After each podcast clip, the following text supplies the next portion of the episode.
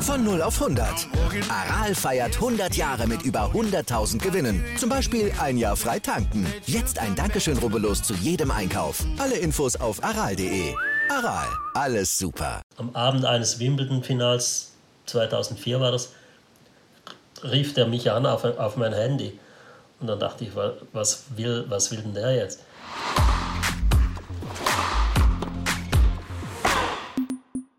Willkommen zurück zur zweiten Crosscourt-Spezialfolge über Roger Federer und dessen einzigartiger Karriere. Falls ihr Folge 1 noch nicht gehört habt, holt das gerne nach, denn wir machen jetzt da weiter, wo wir aufgehört haben, und zwar beim Beginn der Federer-Dominanz. Dazu habe ich auch wieder Dennis Heinemann als mein Co-Host an der Seite. Hallo Dennis. Hi Stefan, ich würde sagen, so kurz vor Weihnachten die zweite Federer-Folge ist doch ein ganz nettes Geschenk. Hören wir mal rein, was wir da heute alles dann noch für euch parat haben. Kapitel 4 Dominant, dominanter Federer. Eine legendäre Rivalität entsteht.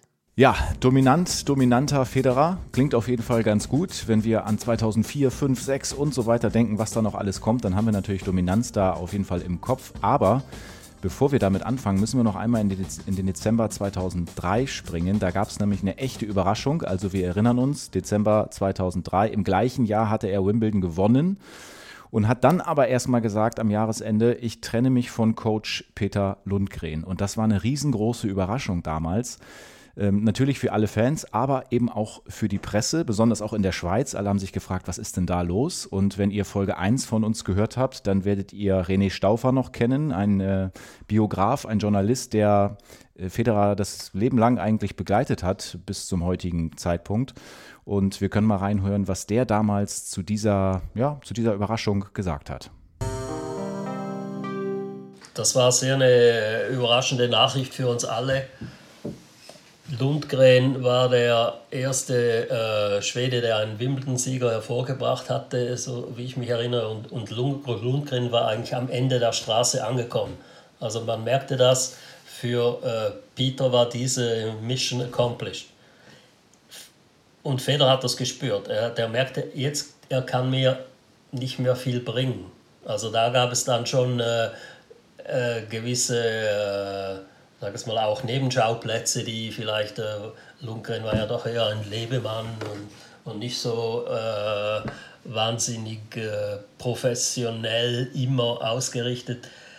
Jetzt äh, gewann der Wimbledon und, und der strahlte nur noch das ganze äh, Jahr lang, den Rest des Jahres. Und Federer wollte weitergehen und hat sich dann entschieden, äh, ohne Lundgren weiterzumachen. Das war ein große, großer, unerwarteter Schritt, zumal er ja gar keinen Nachfolger hatte. Ja, jetzt sind wir dann also im Jahr 2004. Es geht also ohne offiziellen Coach erstmal weiter. Australian Open stehen wieder an.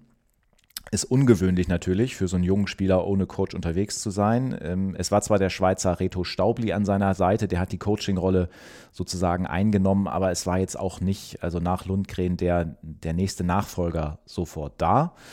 Und ähm, bei diesem Turnier, äh, bei diesen Australian Open, gibt es mal wieder ein Aufeinandertreffen mit Leighton Hewitt.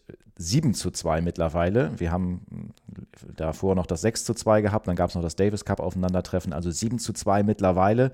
Stefan, und hier äh, gebe ich an dich ab, weil du hast dir tatsächlich, hast du mir gesagt, äh, davon noch mal ein bisschen was angeschaut von diesem Duell.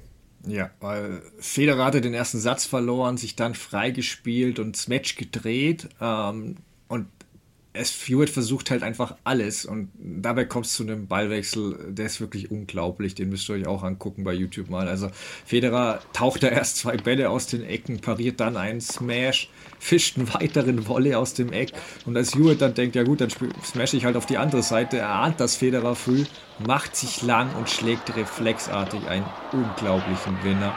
Oh, no way! Oh, you're kidding me! Also ich wäre hier als Gegner zum Netz gegangen, hätte ihm die Hand gereicht und gesagt, okay, lassen wir es gut sein für heute. Wir spielen wieder, wenn du zurück auf der Erde bist. Das war wirklich äh, unglaublich. Ähm, er hängt in Australien dann seine gleichaltrigen Rivalen auch ab. Ähm, nach Hewitt wird Nalbandian abgefrühstückt, dann schießt der Ferrero vom Court und im Finale lässt er auch Safin keine Chancen. Und was damit mit dem Sieg von Federer bei den Australian Open auch äh, beendet wird, was man sich heute fast kaum vorstellen kann bei den Herren. Zuvor hatten in acht Slams gab es acht verschiedene Sieger. Und jetzt war Federer danach auch erstmals die Nummer eins und hat übernommen. Er blieb auch für viereinhalb Jahre am Stück die Nummer eins. Und ja, er wird jetzt auch so erfolgreich, dass wir uns jetzt äh, auf die Sahnehäubchen beschränken müssen, denn Federer gewinnt gefühlt einfach alles. Wobei alles, nee, eine Ausnahme gibt es weiterhin, oder Dennis? Ja, welche kann das wohl sein, ne? Also, wenn ähm, es das Jahr 2009 nicht gegeben hätte, da kommen wir dann später ja auch noch zu, dann würde er, glaube ich, 2004 und einem gewissen Turnier auch noch hinterher trauern, denn die French Open äh, 2004, die müssen wir schon ansprechen. Er gewinnt viel, würde ich mal sagen, aber alles eben dann doch nicht. Ähm, es ist die große Chance für ihn eigentlich bei den French Open in diesem Jahr. Er reist in absoluter Topform an, hat Hamburg zuvor auf Sand äh, gewonnen und es gibt zu diesem Zeitpunkt auch noch keinen richtigen Sandplatz-Dominator. Wir wissen, wann Nadal das erste Mal in Paris gewonnen hat. Das heißt, 2004 ist der da noch kein Thema. Ähm, umso enttäuschender war es dann damals, dass es eine klare Drittrundenniederlage gegeben hat für Federer gegen Gustavo Kürten. Okay, der ist natürlich dreimaliger French Open-Sieger. Der hat sich da seinen Ruhm absolut verdient. Toller Typ übrigens irgendwie, fand ich immer früher. Mhm. Ähm, aber das war auch schon ein paar Jahre her, dass er da gewonnen hatte. Der hatte ein paar Hüftprobleme und ähm, seit 2001 hat äh, Kürten auf Sand nur noch ein kleines Turnier in Brasilien gewonnen. Also ganz so viel kam da von ihm ehrlich gesagt nicht mehr. Deswegen war das schon überraschend, dass er da äh, in drei Sätzen unterliegt. Es kommt dann äh, zum Finale bei diesem French Open zwischen den Argentiniern Gaudio und Correa. Ja, erinnere ich mich auch noch dran. Also Federer kann man eigentlich so sagen, hatte da zu diesem Zeitpunkt eine große Chance vertan, die French Open zu gewinnen. Ja, äh, ich erinnere mich auch noch an dieses Finale und da möchte ich anfügen, ich würde wetten, dass Federers Leistungen in den fünf Folgejahren alle gereicht hätten, um die French Open 2004 zu gewinnen. Ähm, ja, aber es geht danach zurück auf Rasen nach dem ja, traditionellen Halle-Titeldurchmarsch, bei dem jeder Federer-Gegner sich feiert, wenn er mehr als drei Spiele im Satz gewinnt, steht Wimbledon vor der Tür. Auch dort fegt er durch das Turnier. Ähm, im Finale wartet dann mit Roddick der einzige Rasengegner, der ihm zumindest halbwegs gewachsen ist.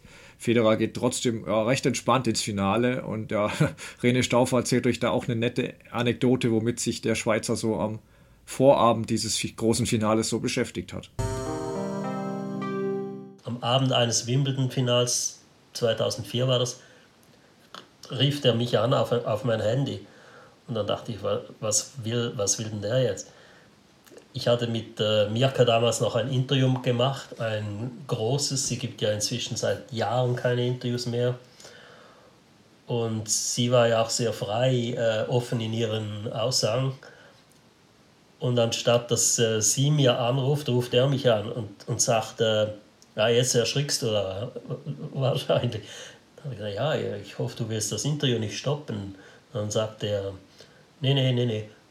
Er wollte nur eine eine Antwort von Mirka präzisiert haben, wo, er, wo sie über Reto Staubli sprach, der ihn damals interimistisch so als Freund betreute. Und da ging es nur darum, dass Staubli keine äh, Probleme bei seinem Arbeitgeber bekam. Und das hat mich dann, das war dann kein Problem, diese Antwort umzustellen. Aber es ist eigentlich bezeichnend, wie man sieht, dass Feder selbst am am Abend vor eines äh, großen Wimbledon-Finals liest er irgendwie noch das Interview von Mirka und denkt, ja, das könnte Reto Staubli Probleme bringen, äh, greift zum Telefon und ruft mich an, um das selber zu, äh, zu äh, korrigieren. Also da war ich schon, äh, dachte ich schon, der Typ hat schon Nerven. Federer war klar, dass Roddick bei Duellen auf der Grundlinie kaum Chancen haben würde, doch was er nicht wusste, äh, dass sich Roddicks Coach Brad Gilbert, ähm, weiß nicht, das Buch habe ich auch, kennt ihr vielleicht auch, äh, Winning Ugly, der hatte sich überlegt, äh, dass Roddick nur mit äh, Aufschlag und einem brutalen Vorhandschlag agieren dürfte, gar keine Ballwechsel spielen und das überrascht Federer und erwischt ihn wenig auf dem falschen Fuß. Roddick holt den ersten Satz und äh, ja, er schafft den Satz Ausgleich Federer, aber liegt dann auch im dritten Satz wieder zurück, ehe eine Regenpause kommt und die hilft Federer. Der bespricht sich mit Staubli, sagt aber auch selbst direkt, hey, so kann ich nicht weiterspielen und sie entscheiden sich, dass er jetzt ultra aggressiv agieren wird. Das würde jetzt nicht so eine spontane, plötzliche Umstellung, glaube ich, nicht jedem leicht fallen, aber ey, Wir reden hier von Roger Federer. Genau, der gewinnt den, Satz, den dritten Satz dann im Tiebreak und auch den vierten Satz ähm, und danach folgt das berühmte Zitat vom wortgewandten Roddick. Ähm, ich habe die Küchenspüle nach ihm geworfen, aber Roger ging ins Bad und holte die Badewanne. Ähm, ja, Federer hat, hat dieser Sieg auf jeden Fall auf eine neue Stufe gebracht. Er hatte nicht nur den Titel in Wimbledon verteidigt, sondern jetzt eben auch zwei Slams in Folge gewonnen. Er hob sich hier endgültig vom Rest ab und beim nächsten Slam zeigte sich das deutlicher denn je. Ja, dann hat er im Vorbeigehen noch Start gewonnen auf Sand, die Canadian Masters auch gewonnen und dann sind wir kurz vor den US Open, aber da war ja noch was. Wir sind ja, wir erinnern uns, im Jahr 2004, das bedeutet Olympische Spiele haben stattgefunden in Athen und da gab es die wohl schmerzhafteste Niederlage des Jahres, neben eben diesem äh, Spiel gegen Gustavo Kürten in Paris. Federer, müssen wir sagen, fuhr als klarer Favorit nach Athen, geht aber in der dritten Runde ziemlich überraschend raus. Damals gegen den noch recht unbekannten Thomas Berdig. Ist natürlich danach dann schon auch deutlich bekannter geworden. Aber da ist er an ihm in der dritten Runde gescheitert. Auch im Doppel ist relativ früh Endstation für ihn. Und äh, ja, das heißt, Olympia keine Medaille für den damaligen Superstar zu diesem Zeitpunkt, für Roger Federer.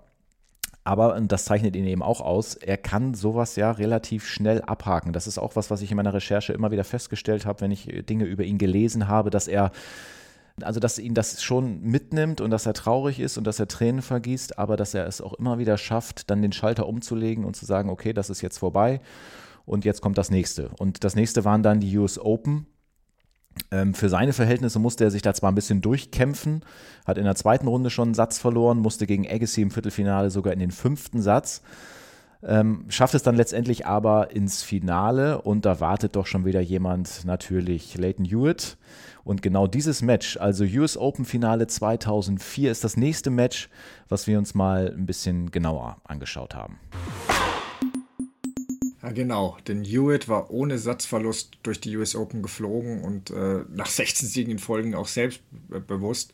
Head-to-Head -head hat er zu dem Zeitpunkt noch mit 7-5 vorne gelegen, weil äh, Federer war 2004 äh, ihm deutlich näher gekommen und hatte die direkten Duelle alle gewonnen. Federer wollte auch äh, Geschichte schreiben, der erste Spieler seit Mats Wilander 1988 werden, der drei Slams in einem Jahr gewinnt. Ja, was soll ich zum ersten Satz sagen? 18 Minuten hat er gedauert. Federer gewann mit 6 zu 0, dominierte wirklich von Beginn an jeden Ballwechsel. Klar, Hewitt hat dann auch äh, Breaks nach Doppelfehler kassiert. Ähm, aber es war wirklich so einseitig, als Federer am zweiten Satz mal einen Fehler macht, rufen die Kommentatoren. Oh wow, er ist menschlich. Also es war wirklich krass. Federer führt dann mit 6-0, 2-0, als Hewitt unter lauten Applaus mal ein Spielgewinn gelingt. Dennis, was hast du dir denn bei der Performance von, von Federer da gedacht? Ja, das ist eine totale Machtdemonstration gewesen. Ich kann man eigentlich nicht anders sagen. Es war ein absolut ein anderes Level. Und ich finde, man hat ja oft schon gehört, so dieses typische, so Federer, der schwebt über den Platz. So. Und ich finde, hier hat man das so richtig gesehen. Ich fand, er war so vom Kopf total schnell. Also er wusste häufig irgendwie schon, was passiert und war den Ticken früher dann da und konnte gerade mit der Vorhand, finde ich, das Tempo so verschärfen. Also er ist da, er hat da so eine gute Beschleunigung auf Hartplatz reinbekommen, dass er das eigentlich alles nach Belieben dominiert hat. Und klar, wir kennen natürlich auch Hewitt, ich habe ihn gerade schon beschrieben, der kämpft sich nochmal rein. Der zweite Satz ist ja äh, deutlich knapper, nachdem der Start klar an, an Federer geht. Äh, es geht dann sogar in den Tiebreak und das finde ich dann auch irgendwie immer so toll bei, bei Leighton Hewitt, der, ähm, der weiß, der hat eigentlich im ersten Satz so gar keine Sonne gesehen, ähm, kommt dann aber in diesen, in diesen zweiten Satz in den Tiebreak und muss da auch mehrere Satzbälle abwehren, schafft das auch erst, also kann wirklich einige Chancen da vereiteln und dann am Ende, ja, dann muss er sich dann aber doch beugen, weil weil Federer sich diesen Satz damit 7 zu 6 holt. Und der dritte Satz, ja, also ja. hatten wir jetzt, glaube ich, das Ergebnis noch nicht gesagt. Ich gebe nochmal wieder zurück an dich. Ja, genau. Also zum Tiebreak wollte ich nur ganz kurz ergänzen. Ich, also auch wenn Stewart gut kämpft, drückt dann Federer schon wieder seinen Stempel auf, finde ich. Was mir aber noch auffällt, bevor ich zum Ergebnis des dritten Satzes komme und später noch Thema wird, ein paar Leute klatschen schon erfreut, wenn Federer mal den zweiten Aufschlag braucht. Also seine erdrückende Dominanz wollten damals nicht, nicht alle sehen ne? und äh, für ihr Geld eine 90-minütige Trainerstunde sehen, auch wenn Federer natürlich nichts dafür kann, dass er so gut ist. Äh, wie gut er übrigens ist, zeigt er dann, wie du sagst, im dritten Satz, als er perfektes Tennis spielt und erneut mit 6-0 gewinnt. Äh, der letzte Spieler, der zwei Sätze bei dem US Open Finale zu Null gewonnen hatte, war Richard Sears 1884. Also von den Dimensionen reden wir hier. Dieser hatte auch zwischendurch sogar einen Satz verloren. Äh, also ist auch nicht vergleichbar eigentlich. Federer fällt nach dem Matchball auf die Knie, schreit, rollt sich auf den Platz. Manchen mag das überraschen nach einer einseitigen Arbeit, aber es ist eben doch nie so einfach, wie es scheint. Und ähm, Hewitt sagte nach dem Match, ich glaube, ich habe noch nie jemanden so gut Tennis spielen sehen. Hast du, Dennis? Ah, das ist, das ist so schwer zu sagen. Ne? Das ist ja. fast 20 Jahre her. Äh, wir haben da so diese Leichtigkeit mit der Härte gesehen. Das gibt es sonst so eigentlich nicht. Also so gut spielen sehen wahrscheinlich nicht, aber es gibt halt auch wenig Leute, die wir damit vergleichen können. Also man kann es ja mal versuchen. Wenn wir jetzt gerade an einen Carlos Alcaraz denken, dann ist es auch absolut beeindruckend, erstaunlich, was der äh, tut, aber der ist halt auch körperlich eine absolute Maschine. Und er hat, du siehst ihm die Power ja schon an und das, dass er da so Druck machen kann. Und Federer ist aber ja ein anderer Typ gewesen. Das heißt, diese, diese Leichtigkeit, äh, die wir da so bei ihm gesehen haben, gepaart mit diesem Druck, das gab es, glaube ich, so nicht nochmal. Und in diesem Moment, 2004 äh, US Open Finale, ist das einfach mal ganz deutlich äh, zum Vorschein gekommen. Ja, genau, sehe ich ähnlich. Manch einer wird sich vielleicht wundern, warum wir dieses recht einseitige Match als Highlight auswählen, aber A, wollten wir eben in den fünf Partien auch vor allem Duelle mit seinen Rivalen abbilden. B, stand dieses Match eigentlich stellvertretend für diese wirklich dominante Federer-Ära. Und C, hatte es Federer selbst am, am Rande seines Abschieds dann beim Lever Cup als sein perfektes Match bezeichnet. Und ja, witziger Zufall. Wir haben auch Rede Stauffer gefragt, welches Match er unter den anderthalb tausend von Federern am besten oder beeindruckendsten fand. Und das war seine Antwort. Was ich mich gerne erinnere, sind die frühen Duelle mit äh, Leighton Hewitt. Zum Beispiel eines am äh, US Open im Endspiel hat er zweimal 6-0 äh, ihm gegeben. Und das, da muss man schon sagen, das, das konnte, also Phasenrad kann, kann man nicht besser spielen. Dieses Finale bildet aber auch die Basis für ein Problem, das wohl nur Roger Federer kennt. Es sah bei ihm oft so leicht auch, dass oft vergessen wurde, wie hart auch er dafür arbeiten musste. Und verlor er doch mal, lag es dann automatisch natürlich daran, dass er sich nicht genug bemüht hatte. Eine Sache, was mir noch auffiel, um das Match abzuschließen, aber ähm, Federers Service ist hier schon so gut und präzise geworden inzwischen. Ähm, mancher Aufschlagsriese mag schneller servieren, aber Federers Ausschlag ist der beste. Und auch der Return finde ich konstanter. Und das hilft ihm eben, sofort offensiv bleiben zu können. Und sogar die Rückhand war zu dem Zeitpunkt so stabil geworden, dass sie für andere schwer angreifbar war. Und ja, das erklärt dann auch die, die, die folgende Durchmarsch, oder Dennis? Ja, ja, es ging dann absolut überragend weiter. Nur mal so ein Beispiel: Bangkok hat er das Finale gewonnen gegen Andy Roddick mit 6-4, 6-0. Und ich finde, gegen einen Andy Roddick mit 6-0 ja. zu gewinnen, wir wissen, was das für ein Aufschläger gewesen ist, ähm, das ist eigentlich schon Aussage genug. Ähm, er zieht sich danach einen Muskelfaserriss zu, also Federer, ist aber rechtzeitig zu dem Masters Cup Ende des Jahres dann wieder zurück äh, trifft da dann in der Gruppe auf Leighton Hewitt, trifft auch später dann im Finale auf Leighton Hewitt. Da setzt er sich glatt in zwei Sätzen durch. Und das muss man sich mal vorstellen. Also der Name Leighton Hewitt fällt hier einfach sehr, sehr oft. Aber genau, das ist einfach so diese, diese Rivalität. Die beiden sind da zusammen eigentlich sozusagen groß geworden. Ähm, Federer hat es also innerhalb von einem Jahr geschafft, im Head-to-Head -Head aus einem 2 zu 7 Rückstand eine 8 zu 7 Führung zu machen. Und das untermauert eigentlich nochmal die Überschrift auch für dieses äh, Kapitel, dass das einfach jetzt diese Phase ist, wo Federer absolut dominant ist. Äh, er hat in diesem Jahr elf Finals erreicht, alle gewonnen und hat eine Saisonbilanz, eine Einzelbilanz am Ende des Jahres von 74 zu 6. Korrekt, aber ein Match möchte ich in dem Jahr trotzdem noch kurz erwähnen, das mir so nicht bewusst war. Ähm, in dem Moment, als Federer endlich oben angekommen war und unbesiegbar wirkte, da brauchte sich bereits Unheil für ihn zusammen. Warum? Nun, am 22. März 2004 traf er in Miami auf die damalige Nummer 34 der Welt. Diese war 17 Jahre alt damals und hörte auf den Namen Rafael Nadal. und der junge Spanier sollte direkt mal sensationell mit 6-3, 6-3 gewinnen. Und das reicht eigentlich auch schon den Matchball anzuschauen, um alles, was später kommt, äh, zu verstehen. Nadal greift dreimal mit dem Topspin über die Rückhand an. Federer wird immer kürzer und Nadal beendet den Punkt und das Match mit einem Smash. Man muss dazu sagen, dass Federer in dem Match gesundheitlich gleich angeschlagen war, aber man sah hier trotzdem schon vieles, was für Federer noch zum großen Problem werden würde. Ja, aber für 2005 hatte man Nadal natürlich dann noch nicht so auf dem Zettel. Also der kam da ja quasi erst. Ne? Und Federer war so dominant äh, in diesem Moment, dass sich eigentlich eher alle gefragt haben, kann es Federer vielleicht schaffen mit dem Grand Slam? Kann er nicht alle vier Slams in einem Jahr gewinnen? Also das waren eigentlich so die Dinge, über die man sich damals ähm, Gedanken gemacht hat. Also die Frage, wer soll diesen Überflieger überhaupt stoppen, wenn der inzwischen auch auf Sand so unglaublich gut geworden war. Ähm, Federer hat dann das Jahr 2005 mit Tony Roach an seiner Seite begonnen. Der hat 1966, ist ja auch schon etwas älter, der hat 1966 die French Open gewonnen, hat vorher mit Ivan Lendl und Patrick Rafter zusammengearbeitet. Und Federer geht als ganz klarer Favorit in die Australian Open. Klar, nach diesem Jahr spaziert da locker durch, geht ins Halbfinale trifft da dann aber auf einen, ja, auf einen ganz interessanten Mann. Wie entfesselt hat er da aufgespielt? Marat Safin der ironischerweise auch noch Federers Ex-Coach Peter Lundgren in seiner Box sitzen hat. Also da taucht dann Lundgren wieder auf. Und auch dieses Match, Stefan, hast du dir zu Teilen nochmal angeschaut, richtig? Ja, ähm, und ich kam aufgrund der irren Qualität echt ins Grübel, um es in unsere Top 5 aufzunehmen, aber Safin wurde eben nie ein großer Rivale und es steht halt nicht wirklich für die Ehre eigentlich. Es ist eine der wenigen Partien sogar, wo du wirklich Federer siehst, der, der richtig ins Schwitzen gebracht wurde und du, er sieht wirklich ein bisschen gezeichnet aus und das ist ungewöhnlich damals. Ähm, Hewitt hat halt nie die Power gehabt, um von der Grundlinie mit Federer mithalten zu können auf Dauer, aber Safin hat sie. Und in dem Fall riss er sich ausnahmsweise auch mal mental zusammen. Ähm, Federer spielt sich trotzdem im vierten Satz im Tiebreak einen Matchball bei eigenem Aufschlag und ja, auch da kann ich nur empfehlen, schaut euch den nochmal an. Also Federer packt da wirklich zwei irre Volley aus und ist Safin mit einem Lob-Konter entscheidet sich Federer ein bisschen überraschend, finde ich, nicht für den Voranschlag aus der Drehung, sondern für den spektakulären Tweener.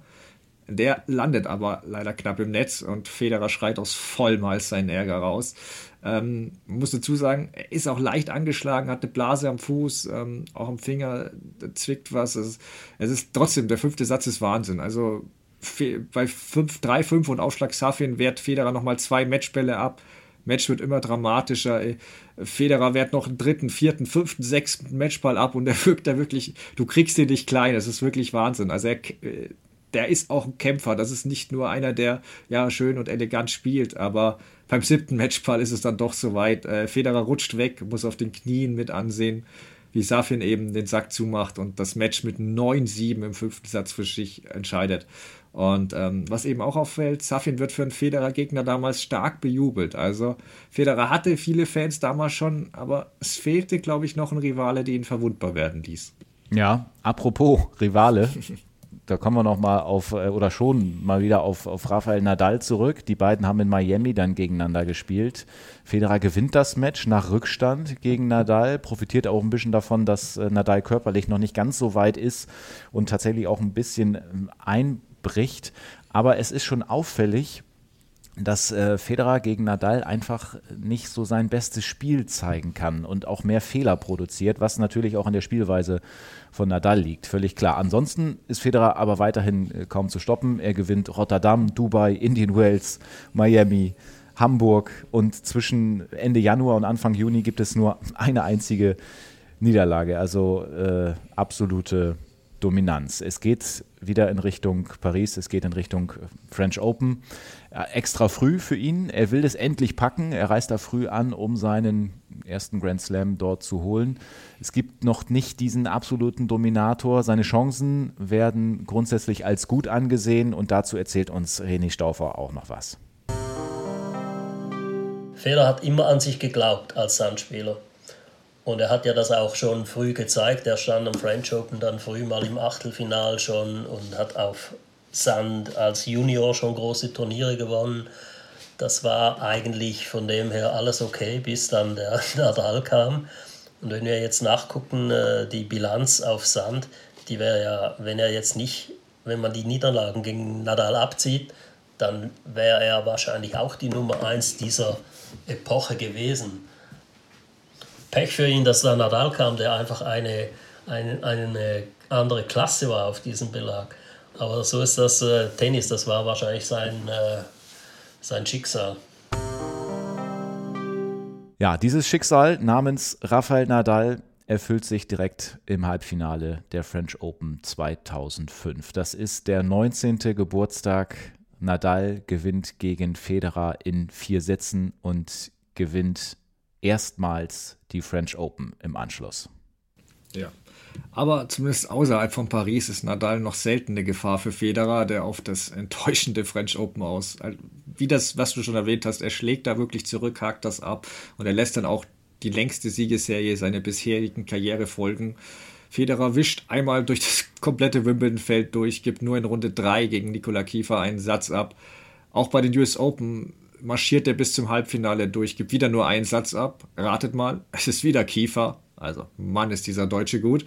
Ähm, aber ich kürze es ab. Hewitt und Agassi ähm, feiern im Halbfinale und Finale gegen Federer tolle Erfolge. Das bedeutet damals, sie gewinnen immerhin einen Satz, weil mehr ist gegen Federer dieser Tage nicht drin.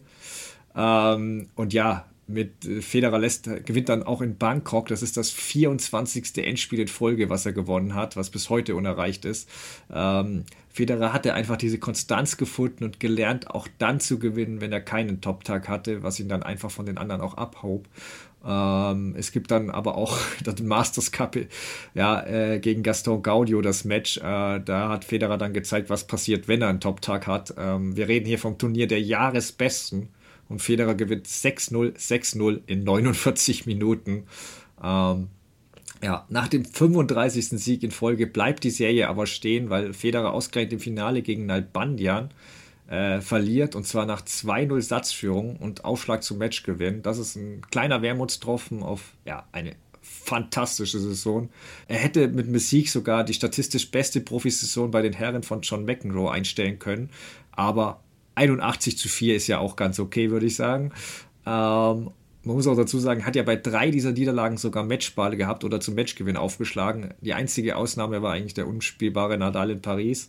Apropos, dieser äh, hat seine Saison damals vorzeitig beendet, weil er auch mit chronischen Fußproblemen gekämpft hat und ihm der Arzt gesagt hat, er könnte nie wieder professionelles Tennis spielen. Federers Dominanz schien damals daher tatsächlich ungefährdet zu sein. Ja, aber es sollte ja dann doch irgendwie später noch alles anders kommen, wie wir wissen. Wir gehen dann jetzt also ins Jahr 2006. Er macht da weiter, wo er aufgehört hat. Er holt sich einen Titel in Doha und er gewinnt auch die Australian Open, wobei er sich im, ab dem Achtelfinale für seine Verhältnisse ein bisschen durchquälen muss, aber er packt es eben. Er muss gegen Tommy Haas in den fünften Satz und im Halbfinale gewinnt, ja, wie es schon äh, fast Tradition ist, Nikola Kiefer wieder mal einen Satz, aber es ist der siebte Grand Slam-Sieg für Federer. Anschließend geht es nach Dubai, wo er bis zum Finale wirklich alles vom Court schießt und dann trifft er auf Rafael Nadal, gewinnt den ersten Satz auch klar mit 6 zu 2 und man dachte so, ja, keine Überraschung so. Schließlich hatte Federer auf Hartplatz 56 Siege in Folge geholt, aber Nadal hat seine Taktik da schon so ein bisschen umgestellt, hat das Spiel verlangsamt, viel über die Rückhand äh, angegriffen, eigentlich fast ausschließlich und das hat Federer natürlich schon genervt und er verliert dieses Match tatsächlich noch. Also Taktik hier schon klar zu erkennen mit dem Angriff über die Rückhand. Ähm, er verliert das, aber er holt sich relativ schnell davon, hat keine Probleme danach in Indian Wells und Miami und äh, holt sich da die Titel. Genau, und weil wir auch hier ein paar Titel überspringen werden, müssen sei angefügt. Also in dem Jahr gewinnt er 91 Partien und verliert nur eine einzige gegen jemanden, der nicht Nadal heißt. Ähm, das war Andy Murray, also auch kein schlechter. Äh, zurück zur Sandplatzsaison, die jetzt ansteht. Federer fegte auch in Monte Carlo durch das Feld. Einzig ein talentierter Qualifikant nimmt ihm überraschend einen Satz ab. Dieser heißt Novak Djokovic. Wer ist das denn? Nein. Der wird, der, der, wird natürlich später auch noch eine wichtige Rolle einnehmen. Ähm, hier erreicht Federer jedenfalls das Finale und trifft dort, ja, ihr werdet es wissen, Rafael Nadal natürlich, der ihn in vier Sätzen wieder niederringt. Ähm, in Rom gibt es dann aber im Finale die Neuauflage und das ist, finde ich, das mit Abstand beste Sandplatzduell der beiden. vielleicht eines der besten Matches überhaupt auf Sand. Äh, dramatisch, über fünf Stunden lang. Federer liegt da bereits mit 4-1 im fünften Satz vorne, hat später zwei Matchbälle, die er ja, mit leichten Vorhandfedern wegschenkt, quasi, um dann halt mit seltsamen Fehlern im Tiebreak noch zu verlieren. Also bis heute fragen sich da nicht wenige, ob die Rivalität nicht ein bisschen anders verlaufen wäre, hätte Federer dieses Duell damals gewonnen und daraus Selbstvertrauen gezogen. Nach diesem Match war Nadal mehr denn je in Federers Kopf jedenfalls. Ähm, Federer hat nach dem Rumfinale sogar äh, dessen Trainer und Onkel äh, Toni damals öffentlich des Coachings beschuldigt. Ähm, also auch wenn Nadal Federer in Interviews eigentlich von Beginn an immer auf den Podest stellte, wirkte es damals von außen zumindest so. Es müsste Federer sich erst an so einen ebenbürtigen Rivalen gewöhnen. René Stauffer verrät uns aber, dass es nur zum kleinen Teil der Wirklichkeit entsprach. Ich mag mich erinnern, als Nadal ganz jung war, kam der mal nach Basel, um sich abzumelden an die Swiss Indoors. Und war eine Nacht in Basel und Federer rief ihn an im Hotel und dann sprachen die lange miteinander. Also damals war Federer die große Nummer eins. Nadal war so der kleine Emporkömmling, aber noch nirgendwo in der Nähe von Federer. Und der blickte natürlich auf zu Federer und Federer war der, der, der ihm die Hand gab und äh, der ihn äh, aufnahm. Und mein Gefühl war, Federer hat seine Kollegen immer respektiert, vor allem die guten Spieler. Wenn jemand gut spielte, da war er selber wie ein Fan. Also der freute sich, wenn starke Spieler kamen. Bei Nadal kann es sein, dass er vielleicht ein, ein wenig zu stark war zu Beginn. Ja, und dann sind wir schon bei den French Open 2006. Es geht ohne große Mühe für Federer ins Finale, wo natürlich wer wartet? Klar, Rafael Nadal. Federer schafft es, den ersten Satz relativ überraschend zu gewinnen, 6-1. Und man kann sagen, es ist eigentlich eins der wenigen Endspiele in Paris, wo er gegen Nadal tatsächlich eine Chance bekommt. Und er hätte es auch in den fünften Satz bringen können. Allerdings verliert er im Tiebreak des vierten und damit auch das gesamte Match. Also da war Nadal Endstation. Es gibt kurz danach in Wimbledon äh, die Revanche und es war aber dann irgendwie, glaube ich, auch für viele relativ beängstigend, allen voran natürlich für Federer selbst, denn plötzlich hat es Nadal eben auch geschafft, auf Rasen so gut zu spielen, ist da ins Endspiel gekommen, hat ihm da einen Satz abgenommen, also ganz so weit war er dann doch noch nicht, da gegen Federer auf Rasen tatsächlich irgendwie zu gewinnen, aber es war nur ein Viersatzerfolg. erfolg Platz vielleicht ein Tick langsamer, Ballabsprung relativ hoch, das hat sicherlich irgendwie geholfen, mehr in Richtung ähm, Nadal ausgeschlagen, also die Bedingungen. Wobei der wahrscheinlich einfach froh war, dass er das Wimbledon-Finale überhaupt erreicht hat mit seiner Spielweise und so. Es war jetzt ja schon klassischer Sandplatzspieler, wobei er immer auch früher schon gesagt hat, dass er sehr, sehr gerne mal Wimbledon gewinnen will. Das war damals noch nicht der Fall, wobei das natürlich äh, irgendwann auch noch mal kippen sollte. Da kommen wir dann noch zu. Ja, also auf Hartplatz war Federer dann aber weiterhin der ungestörte Dominator. Es gab den Sieg bei den US Open und er machte dann damit das Kunststück perfekt, gewinnt im zweiten Jahr in Folge drei Grand Slam Turniere. Das Jahr 2006 äh, nimmt ein eindrucksvolles Ende. Federer gewinnt Tokio, Madrid, Basel und den Masters Cup in Folge. Beim Masters Cup setzt er sich im Halbfinale erneut gegen Rafael Nadal durch. Genau, und um die Einzigartigkeit dieser Saison herauszustellen, Federer gewinnt in dem Jahr zwölf Turniere und erreicht bei 16 von 17 gespielten Turnieren das Finale. Das ist bis heute noch keinem anderen gelungen. Ähm, ist auch die dritte Saison in Folge von Federer, in der er über 90 Prozent seiner Partien gewinnt. Aber ich will nochmal abschließend auf die Rivalität mit Nadal eingehen, weil der Spanier hat 2006 von äh, sechs Duellen schon vier gewonnen. Davon waren drei allerdings auf Sand. Dennoch war schon zu sehen, dass dieser Nadal sich schnell verbessert, auch auf den anderen Belegen und Federer gefährlich werden könnte. Langfristig, glaube ich, tat dies Federer aber gut, weil der Rest war ihm einfach nicht gewachsen. Und dieser eine Spieler hat ihn aber dazu gebracht, ständig weiter akribisch an sich zu arbeiten, um sich zu verbessern. Ähm, und meiner Meinung nach half Nadal auch sogar Federers Popularität und der, Lieben, der Liebe bei der breiten Masse, weil ich bin froh, dass Roddick das auch so sieht. Dieser hatte ähm, in dem angesprochenen Buch von Christopher Clary auch äh, dem gesagt, äh, damit sich die Öffentlichkeit mit jemandem so verbunden fühlen konnte wie mit Roger, musste sie auch fühlen, dass jemand auch verwundbar ist. Und bisher haben alle Federer Spiel bewundert, aber seine die Dominanz war für einige auch erdrückend, weil Nadal war eigentlich der Erste, der gezeigt hat, sogar dieser großartige Champion ist verwundbar. Und das machte Federer, finde ich, umso interessanter. Denn wie würde ein solcher Champion auf diese neue Widrigkeit reagieren? Bis dahin musstest du ihn als neutraler Tennisfan eigentlich gar nicht anfeuern. Er hat sowieso gewonnen. Also schien Federer alles leicht zu gefallen, was eben auch die Gefahr barg, dass es für die Masse auf Dauer langweilig wurde. Und genau hier stößt Nadal rein und bringt mit seinem gegensätzlichen Spiel und ja, auf dem ersten Blick zumindest auch gegensätzliche Art alles in Balance. Also ist das perfekte Gegenstück, Yin und Yang. Die Tennisfans waren fasziniert, haben sich ein Lager aufgeteilt. Fedal war geboren.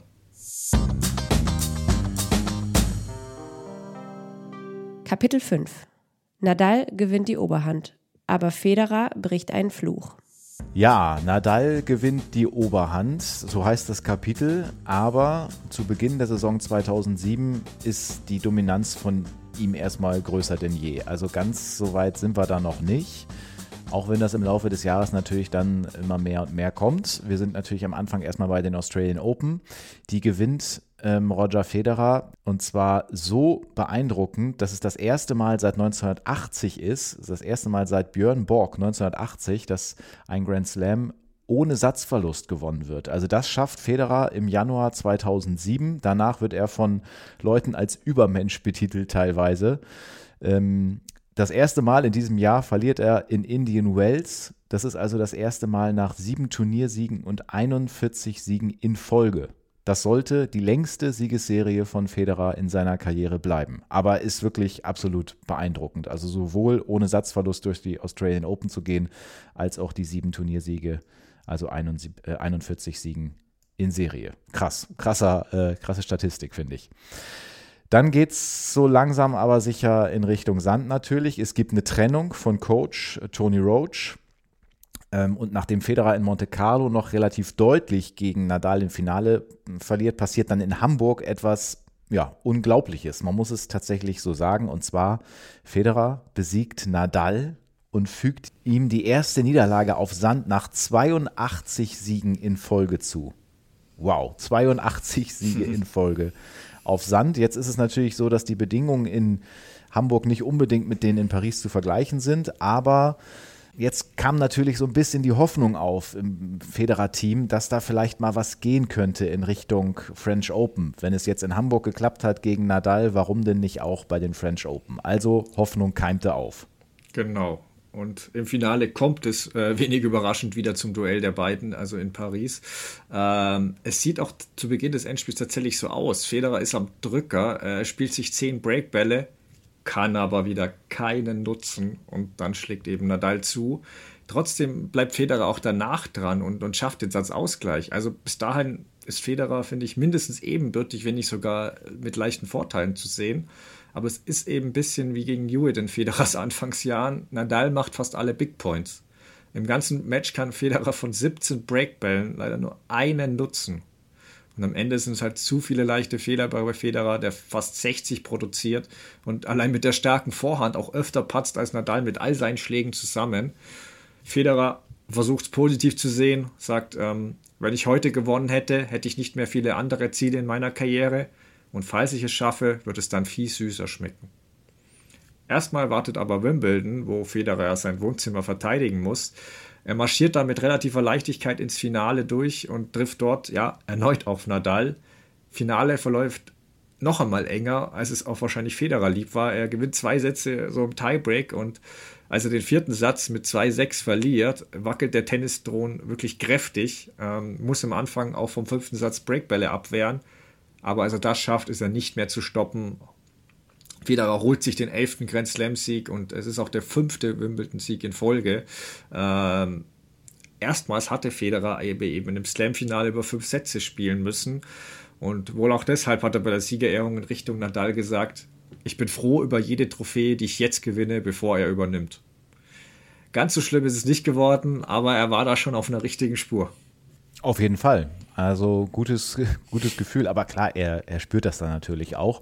Wenn wir in dem Jahr aber erstmal weitergehen, Finale von Montreal, hat er zum fünften Mal in seiner Karriere gegen Novak Djokovic gespielt, hatte bisher äh, alle Duelle immer gewonnen gegen den Serben. Das hat sich jetzt geändert. Es gab eine, das erste Mal die Niederlage und die war wahrscheinlich dann auch schon so ein Vorgeschmack auf das, was mal kommen würde, weil Federer hat im Prinzip mehr Spiele gewonnen bei dieser Niederlage. 6-7, 6-2, 6-7 aus seiner Sicht. Und da ist aber auch schon aufgefallen, ähm, dass Federer in diesen wichtigen Momenten dann doch vielleicht mal den ein oder anderen Unforced Error mehr macht und Djokovic ist einfach unglaublich sicher, gerade so im Tiebreak, macht einfach keine Fehler und ähm, ja, das ist hier dann in diesem Duell auch so gewesen. Man dachte natürlich, okay, da kommt jetzt irgendwie der nächste Rivale hoch. Er hat ja anfangs mal gesagt, ähm, dass er keinen Rivalen so richtig wollte. Jetzt hat er eigentlich gleich zwei, auch wenn Djokovic natürlich noch ähm, ein bisschen gebraucht hat, bis er dann selbst auch seine Konstanz fand. Aber da sollte dann schon ordentlich was auf ihn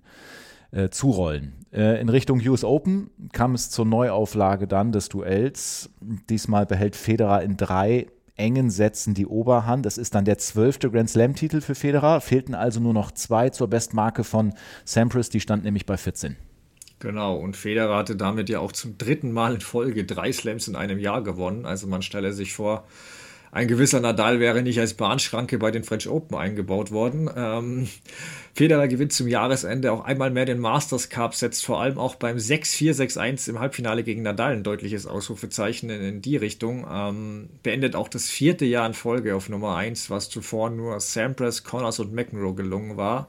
Und noch eine wichtige Sache, die wir übersprungen haben, fast im Sommer 2007 hat Severin Lütti das Team ergänzt. Der war ja davor bereits Davis Cup Coach der Schweiz und der nimmt natürlich auch eine richtige Rolle über die Jahre beim Federer-Team ein.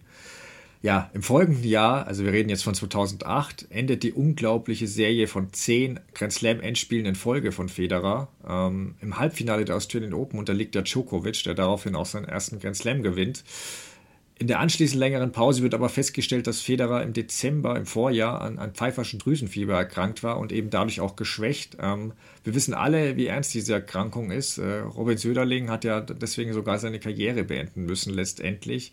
Und ja, äh, Federer erholt sich aber schneller und ähm, kommt dann relativ gut zurück, oder Dennis?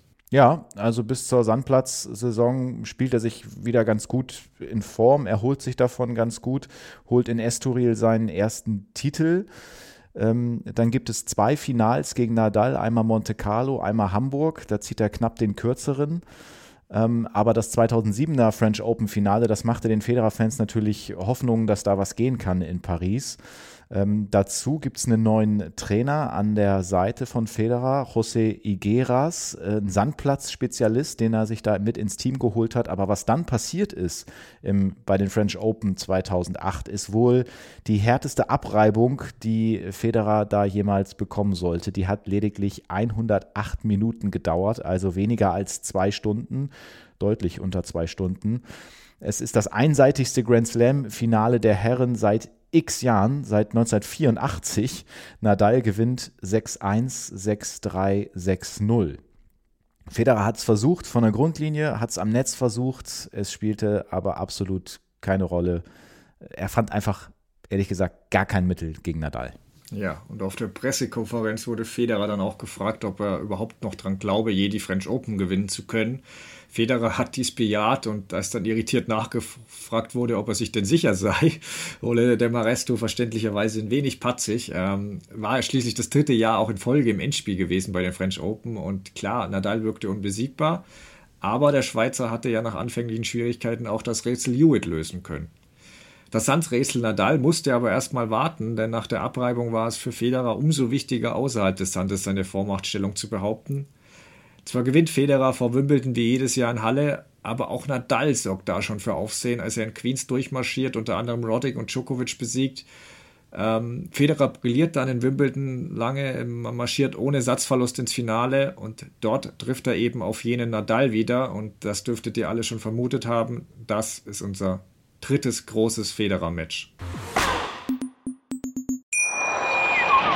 Wie viele Kaffees waren es heute schon? Kaffee spielt im Leben vieler eine sehr große Rolle. Und das nicht nur zu Hause oder im Café, sondern auch am Arbeitsplatz. Dafür gibt es Lavazza Professional. Kaffee am Arbeitsplatz, der genauso lecker schmeckt wie in eurem Lieblingskaffee. Die perfekte Kaffeelösung für jede Art von Unternehmen. Klein, mittel, groß. Ihr habt auf jeden Fall einen Kaffee, der schmeckt. Die richtige Motivation für eure Arbeitstage. Alle Infos zu Lavazza Professional findet ihr auf lavazzapro.de mit allen Kaffeelösungen für euer Büro.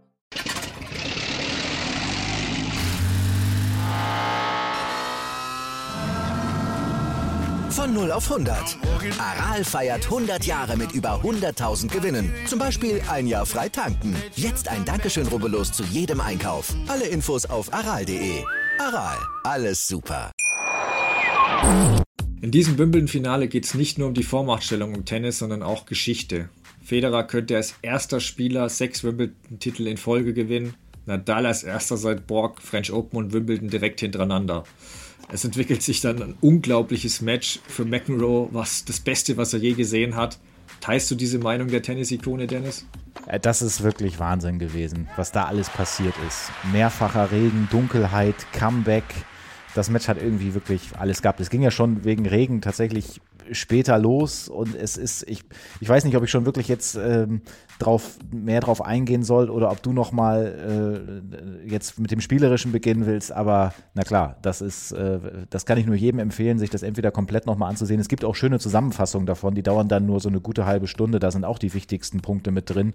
Ähm, ja, äh, lege ich jedem ans Herz. Ja. Ja, es gibt auch ähm, von Wimbledon sogar zwei Versionen von dem Match. Ich glaube, eins ist gut drei Stunden, wo wirklich nur die ganzen Pausen und Regenpausen rausgeschnitten wurden. Ich hatte mir natürlich, ich habe mir natürlich die sechs Stunden Version angeschaut, ist ja klar. Wow. Ähm, aber bei der Regenpause habe ich auch ein bisschen vorgespult, gebe ich zu. da war dann nicht so viel zu sehen. Ähm, nein, ja, ich halte es da ähnlich mit der Goat-Debatte. Warum muss ich mich für ein Match unbedingt entscheiden? Ich meine, spontan fällt natürlich einem Borg gegen McEnroe 1980 ein.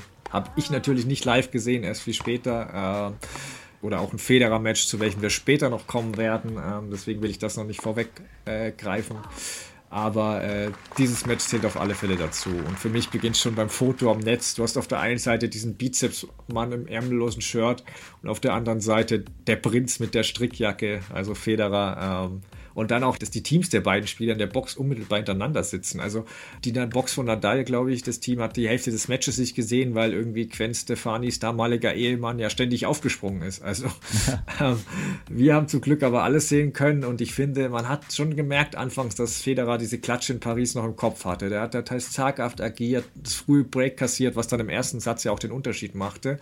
Und auch auffällig, Nadal hat ja einfach fast zu 100% nur auf Federers Rückhand lange serviert. Also das muss ein Tennisgenie wie Federer auch wahnsinnig machen, wenn der Gegenüber dir vermittelt, hey, ja, macht nichts, wenn du weißt, wohin der Ball kommt, du kannst trotzdem nichts ausrichten. Ähm, Im zweiten Satz war Federer dann viel angriffslustiger, hat schnell mit 4-1 geführt, aber irgendwie hat Federer gegen Nadal nie diese Ruhe. Er fühlt sich immer gehetzt, gezwungen, ständig riskieren zu müssen, bevor er auf der Rückhand festgenagelt wird.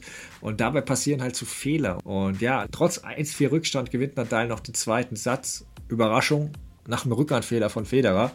Ähm, und Federer hat ja selbst auch gesagt, dass er die ersten zwei Sätze nicht wirklich so gespielt hat, als würde er an den Sieg glauben.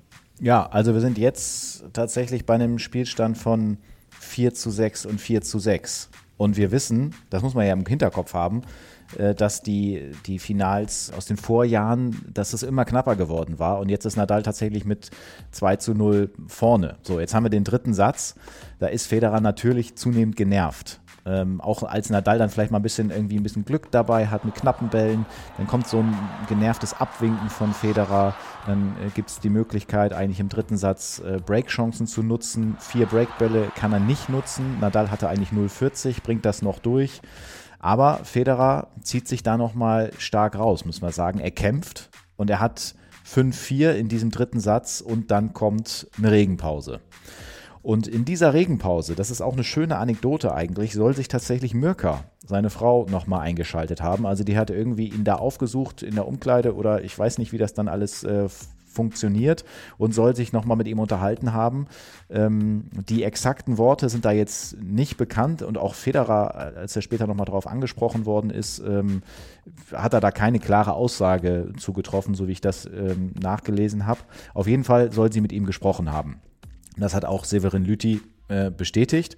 Und dann äh, ist eigentlich ja Federer durch oder nach dieser Regenpause irgendwie so aufgewacht, hat Rückhand irgendwie durchgeschwungen, ähm, wurde wieder aktiver, auch beim Return, wurde aggressiver, hat öfter seine Rückhand auch umlaufen, wenn er wusste, wohin Nadal aufschlagen würde. Also dieses klassische, er konnte ja unglaublich gut dieses Umlaufen und dann diese Inside-Out-Peitsche mit der Vorhand, das war ja auch so ein Paradeschlag von Federer.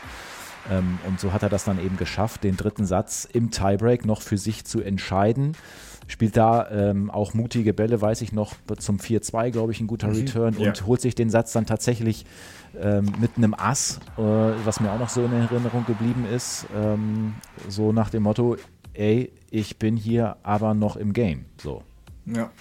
Und ich mache mal weiter und springe dann auch im vierten Satz direkt in den Tiebreak, als Nadal mit 5-2 vorne liegt und zwei eigene Ausschläge zur Erfüllung seines großen Traums hat. Ähm, als der erste Aufschlag in dem Moment aber nicht kommt, denk, denkt Nadal, und also sagt, verrät er später, und auch Toni Nadal hat das in der Box gesagt, äh, Doppelfehler, Doppelfehler.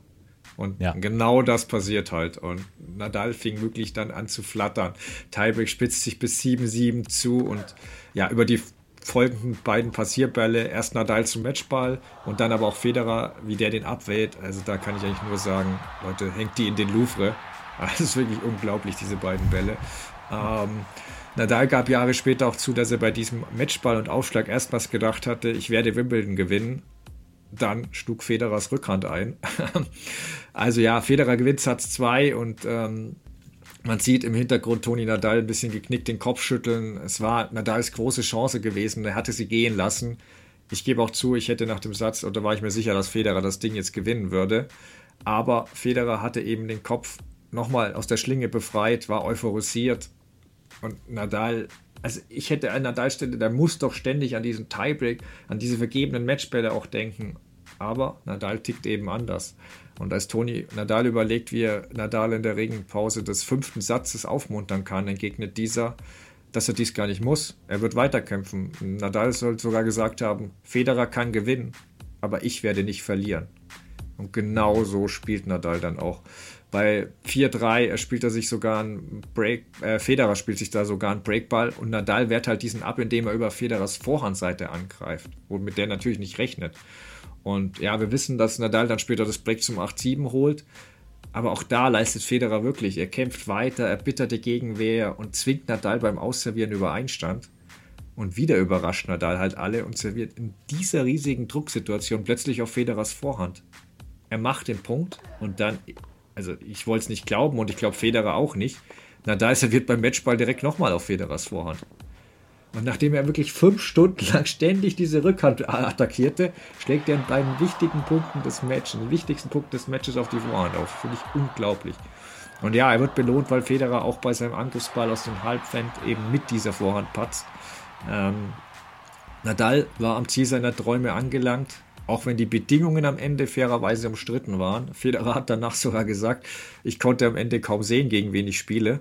Ähm, ja, und für René Stauffer ist dies auch der Grund, warum er es für die schmerzhafte Niederlage in Federers Karriere hält. Es regnete, es wurde dunkel und es war so dunkel, also die Fernsehbilder zeigen das ja gar nicht, als da um Viertel nach neun Federer nochmals äh, aufschlagen musste und dann wie in Panik oder ähm, wahrscheinlich auch die Bälle nicht mehr genau richtig äh, früh genug gesehen hatte, wie er da verloren hat, das, äh, das äh, schlug ihn total nieder, das, weil es, er fühlte sich nicht als geschlagen vom Gegner, sondern einfach von den ganzen Umständen auch. Federer selbst sprach danach unmittelbar auch vom schlimmsten Moment seiner Sportlerkarriere. Ähm, nach fünf, sechs Wochen hat er aber die Tragweite des Matches verstanden. Tennis bekam weltweit noch mehr Aufmerksamkeit, was den beiden zu verdanken war. Nadal hat übrigens auch direkt nach dem Sieg in Federers Wohnzimmer gesagt, Roger ist immer noch die Nummer eins, Roger ist der Beste.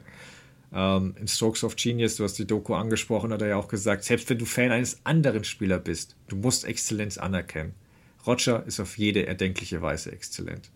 Und so viel auch zum, zum gegenseitigen Respekt, äh, der aber auch Federers Lager betraf. Also hier möchte ich vor allem seinen Vater Robert herausheben. Er hat nicht, wenn du das gesehen hast, der hat nicht aufgehört, wirklich mit offener Wertschätzung Nadal zu applaudieren. Also auch der auf der, auf der Box da rumgeturnt ist. Ähm, und ich glaube auch deswegen haben die beiden so eine gute Beziehung entwickelt, weil sich die Familien da stets auch größten Respekt entgegenbrachten. Also Roger hat sich ja auch darüber gefreut, dass nicht nur Nadal, sondern wirklich auch die ganze Familie zu seinem Abschied angereist war nach London.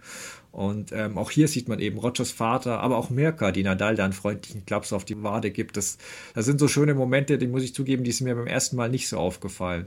Und um das Match abzuschließen, möchte ich den für mich schönsten Satz rund um das Duell zitieren. Nadal speeds the world up, Federer slows it down. Nadal beschleunigt die Welt, Federer verlangsamt sie. Und ich finde, beides ist wichtig und im Ausgleich die perfekte Symbiose.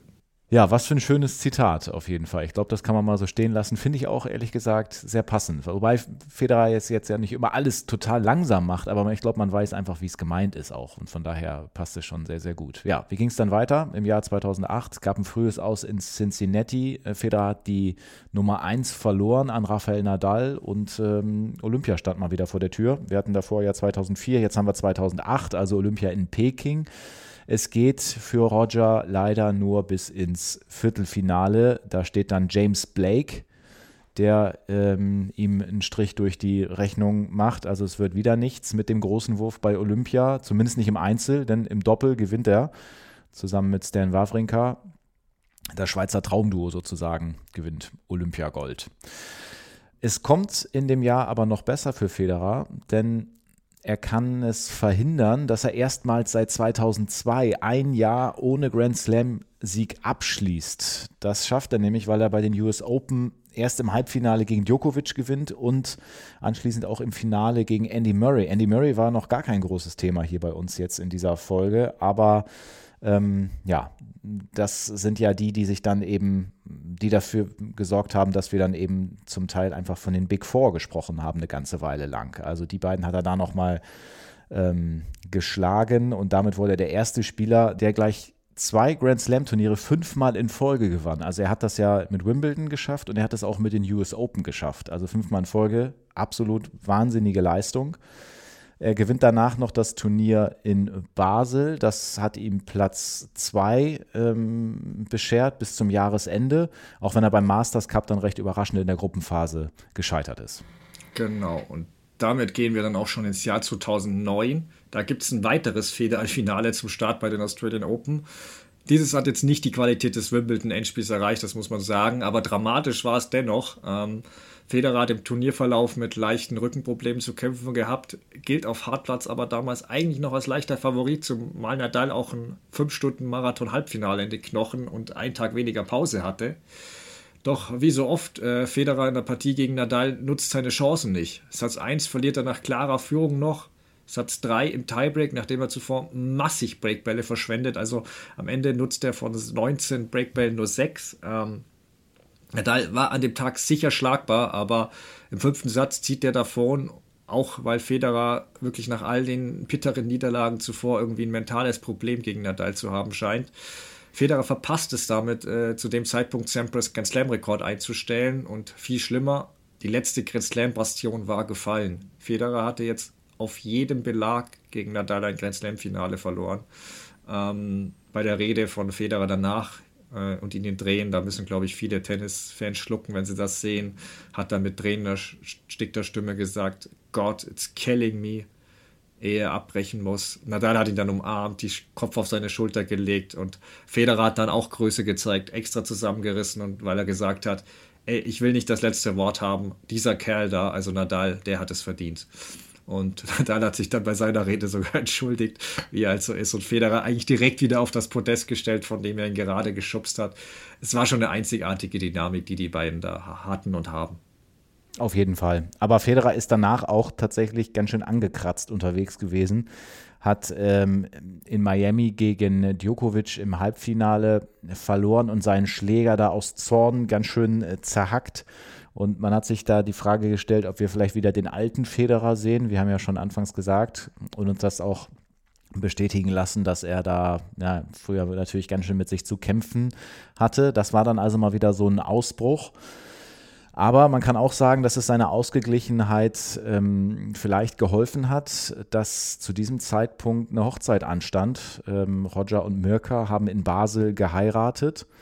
Und man hatte zumindest ein bisschen das Gefühl, dass er seine Balance wiedergefunden hat. Ähm, er hat danach in Madrid auf Sand sogar äh, das Finale gegen Nadal gewonnen. Natürlich sind die Bedingungen dann äh, in Madrid aufgrund der Höhenlage schon anders als in Paris, aber trotzdem, er hat ihn auf Sand geschlagen. Das bedeutet, er ist natürlich trotzdem erstmal noch ähm, in der Außenseiterrolle, wenn wir jetzt in Richtung French Open blicken in dem Jahr 2009. Ähm, es gab da aber was, was keiner so richtig wusste zu dem Zeitpunkt. Ähm, Nadal hatte in diesem Jahr äh, Knieprobleme 2009.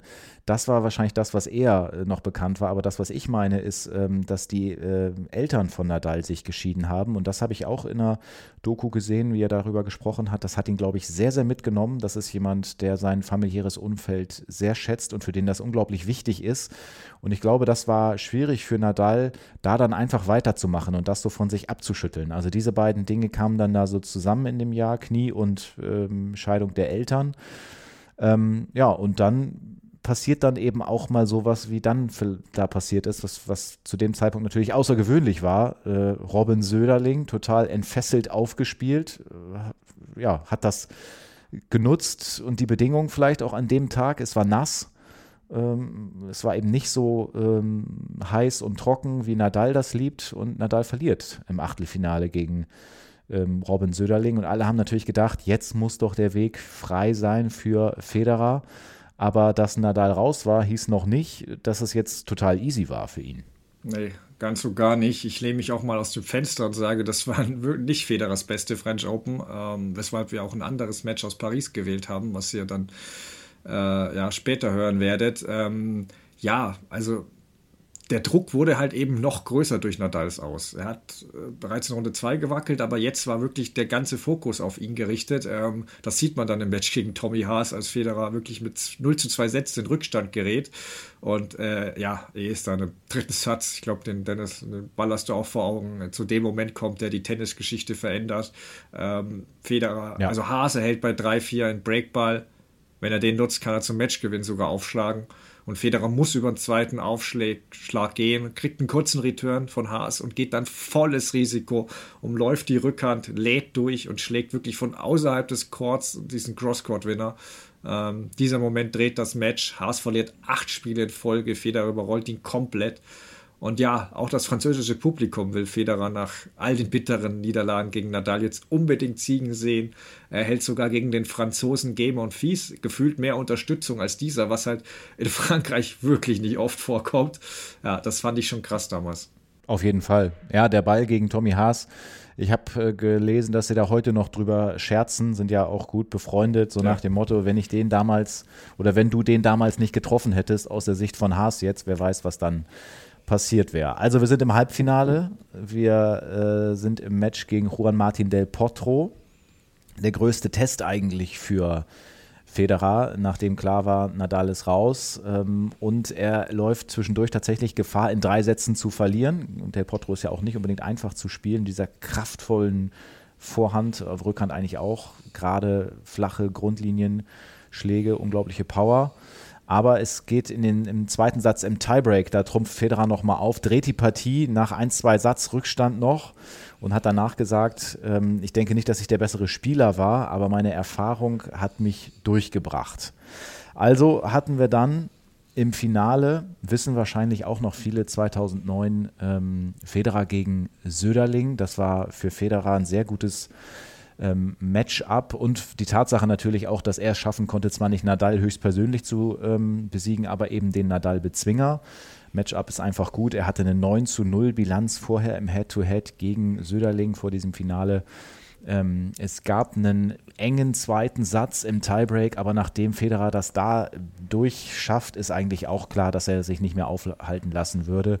Auch nicht vom Nieselregen. Äh, es ist ganz am Ende zwar noch mal so, dass äh, man da so das Gefühl hat, na, kriegt er das jetzt wirklich mit den Nerven alles so voreinander? Aber er, er schafft es eben, ähm, auch wenn man wirklich spüren kann, was das für eine Last gewesen sein muss, äh, die er da mit sich rumträgt. Und das hat uns René Stauffer auch nochmal ähm, bestätigt.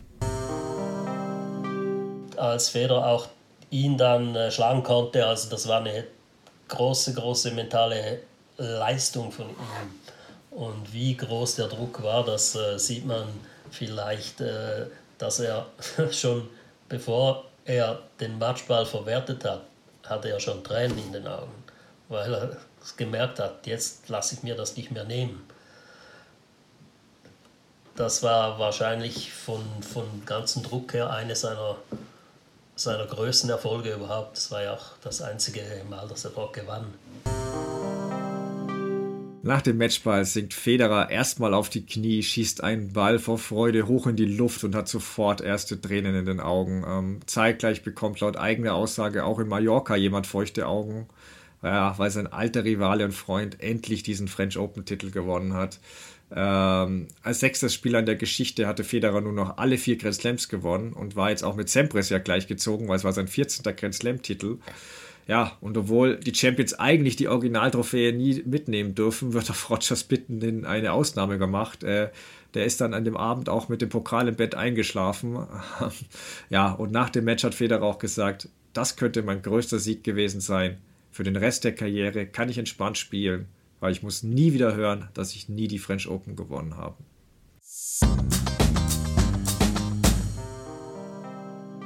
Kapitel 6 Federer wird erst zum Goat und dann plötzlich verwundbar. Genau, wir machen also mit Wimbledon direkt weiter. Während Federer nach den mental so anstrengenden French Open auf ein Vorbereitungsturnier verzichtet, muss Nadal verletzungsbedingt Wimbledon absagen. Höchstwahrscheinlich auch seine Kniegeschichte. Wir hatten ja schon vorher darüber gesprochen, dass er da einfach eine schwierige Phase insgesamt hatte. Und äh, Federer, ja, da muss man wahrscheinlich sagen, der war irgendwie ein bisschen erlöst auch nach dem, was er dann da in Paris geschafft hat. Und ähm, dadurch, dass Nadal nicht dabei gewesen ist, hat er natürlich auch nicht diese traumatischen Erinnerungen oder muss damit sich nicht auseinandersetzen, wenn er dann wieder nach äh, London reist und ja, hat einfach nicht mehr die Erinnerung ans, ans letzte Jahr. Das wird ihm wahrscheinlich irgendwie in die Karten gespielt haben. Ähm, also sehen wir einen relativ relaxed aufspielenden Federer, was natürlich für seine Gegner immer bedeutet, Alarmstufe Rot, so ist er eigentlich am allergefährlichsten. Er gibt im Turnierverlauf lediglich einen einzigen Satz ab, natürlich mal wieder gegen den Deutschen, in diesem Fall Philipp Kohlschreiber, Runde 3. Es kommt dann zum dritten Mal im Finale zum Aufeinandertreffen zwischen Federer und Roddick. Roddick übrigens, der sich äh, durch ein kniffliges Draw durchgespielt hat, hat Berdig geschlagen, hat Hewitt geschlagen und vor allen Dingen auch den äh, starken Andy Murray zu dem Zeitpunkt. Ähm, da hat er sich durchgefeitet bzw. durchserviert. Ne? Wir wissen ja alle, Roddick mit seinem krachenden Aufschlag. Und bevor ich jetzt an dich übergebe, sei noch hinzugefügt, das Head-to-Head -Head vor diesem Finale war 18 zu 2 für Federer und wenn wir nur auf Grand Slams gucken, dann sogar 7 zu 0 für Federer. Ja, also die Favoritenstellung war, war klar, kann man sagen. Aber Roddick ist damals wirklich in Topform und er hatte speziell seine Rückhand klar verbessert. Also ohne zu viel zu weg, vorwegzunehmen, man kann schon sagen, er sollte das womöglich beste Match seiner Karriere spielen. Ähm, aber im zweiten Satz folgt dann ja der entscheidende Tiebreak und die entscheidenden Momente des Matches. Federer liegt hier bereits 2-6 hinten bei Aufschlag Roddick. Ähm, doch spielt dann wirklich oder packt so einen Half-Volley aus, den nur Federer kann. Das war magisch. Man muss aber dazu auch sagen, bei 6-5 folgt, der, folgt dieser Volley, der Roddick wohl vermutlich bis heute noch äh, verfolgt äh, in seinen Träumen. Also vielleicht hätte er sogar die von Federer nicht ideal getroffene Vorhand ins Aussegeln lassen können. Ist, er ist sich aufgrund des Windes einfach unsicher, nimmt sie doch und wirklich produziert einen ganz wilden Volleyfehler. Äh, Federer dreht diesen verloren geglaubten Satz dann noch und lässt einen Urschrei los. Also er wusste da, er, er war davon gekommen, weil mit zwei, 0 zu 2 Sätzen gegen so einen Aufschläger in Wimbledon willst du nicht spielen. Am Ende entscheidet wie im Vorjahr schon Satz 5. Ähm, es scheint wieder kein Ende zu nehmen. Federer kann bei 8-8 nochmal selbst Breakbälle abwehren mit starken Aufschlägen und dann gelingt ihm halt bei 15-14. 15-14 aus seiner Sicht sein erstes Break im kompletten Match. Und ja, vor den Augen von Sampras, der war extra ähm, aus LA angereist, äh, schreibt Federer damit Tennisgeschichte. Er ist der erste männliche Tennisspieler, der 15 Grand Slam-Titel gewinnt zu dem Zeitpunkt und ähm, zu diesem Zeitpunkt auch der unbestrittene Tennis-Goat. Für seine Grand Slam-Titel von 1 bis 15 hat er gerade mal sechs Jahre gebraucht. Äh, Idol Sampras hat, äh, hat für 14 da doppelt so lang gebraucht. Also auch das ist unglaublich. Und letzte Bemerkung von mir noch zum Finale. Roddick gilt ja als, Dennis hat es erwähnt, super, mega toller Aufschläger, was er auch ist. Und bei Federer wird der Aufschlag aber vergleichsweise selten hervorgehoben, weil er eben so komplett ist, auch als Spieler und jetzt auch nicht mit 240 km/h servieren kann. Aber Roddick serviert hier 27 Asse, Federer 50. Und das meine ich. Federers Ausschlag ist, obwohl er so gut ist, auch noch unterschätzt. Der ist unglaublich, so präzise. Und ja, das ist eine seiner größten Waffen für mich. Absolut. Also krasse Zahlen. 50 und 27 hätte man durchaus vielleicht auch irgendwie anders mhm. erwartet. Aber ja, das stimmt total. Also diese, also vor allen Dingen das, was er dann in schwierigen Situationen auch macht, wie nah er an die Linien kommt, äh, haben auch immer wieder Leute betont, was, was Federer da mit seinem Aufschlag alles machen kann. Und übrigens auch ganz interessant, ähm, Roddick ist danach auch ganz anders angeschaut worden. Auch dazu habe ich ein bisschen was gelesen. Also, dass er sich da so reingefeitet hat und für so ein tolles Finale gesorgt hat, hat auch sein, sein Ansehen nochmal irgendwie so ein bisschen ähm, äh, gesteigert, obwohl das dann am Ende aus seiner Sicht natürlich dann halt äh, nicht ganz geschafft hat. Äh, Federer jedenfalls holt sich die Weltranglistenspitze sozusagen zurück, die Nummer 1 und hat dann natürlich vor, bei den US Open den sechsten Titel in Folge in Angriff zu nehmen. Aber da passiert noch was, was eigentlich ähm, ja zu einem recht, ich sag mal, günstig gelegenen Zeitpunkt tatsächlich sogar auch passiert. Ich weiß gar nicht, ob das auch irgendwie so richtig geplant oder geplant war oder überhaupt planbar ist. Wahrscheinlich nicht wirklich. Aber wir sind am 23. Juli und seine Frau Mirka bringt an diesem Tag die ersten beiden Zwillinge zur Welt, muss man ja wirklich so sagen, die ersten beiden, Charlene und Maya. Also 23. Juli könnte man jetzt denken, ist ja eigentlich noch genügend Zeit, um irgendwie dann über die US Open nachzudenken. Und das ist ja auch äh, sowas, das hattest du ja auch schon angesprochen. Ähm, Mirka, die Roger überall und ja, so viel wie es auch immer nur geht, unterstützt. Und viele hätten jetzt vielleicht gedacht, naja, jetzt ist er zweifacher Vater geworden und jetzt kann er ja nicht sofort irgendwie weiter und um die Welt reisen und so weiter. Aber genau das haben die irgendwie so hinbekommen. Ähm, Federer ist einfach da jemand, der irgendwie anders tickt, trotz des ganzen Stresses. Der kann sich sehr auf das fokussieren, was gerade einfach ist und ist in diesem Moment dann irgendwie gefühlt auch ähm, komplett da. Also der kann bei Spaziergängen mit den Kids abschalten, ist dann aber auch wieder auf dem Court, um wieder sich auf sein Tennisspiel zu fokussieren. Ähm, ja, und die Konkurrenz hofft natürlich, dass es das irgendwie einfacher machen wird. Der Fokus verschiebt sich ein bisschen, ne? man kriegt Nachwuchs, aber ja, Federer belehrt die ganzen äh, Konkurrenten da schnell eines Besseren. Kurz vor den US Open triumphierte er in Cincinnati, nachdem er im Halbfinale nach zuvor vier Niederlagen endlich gegen Andy Murray wieder gewinnt und im Finale schließlich äh, auch Novak Djokovic keine Chance lässt. Ja, und bei den US Open kommt es dann im Halbfinale erneut zum Duell mit Jeden Djokovic.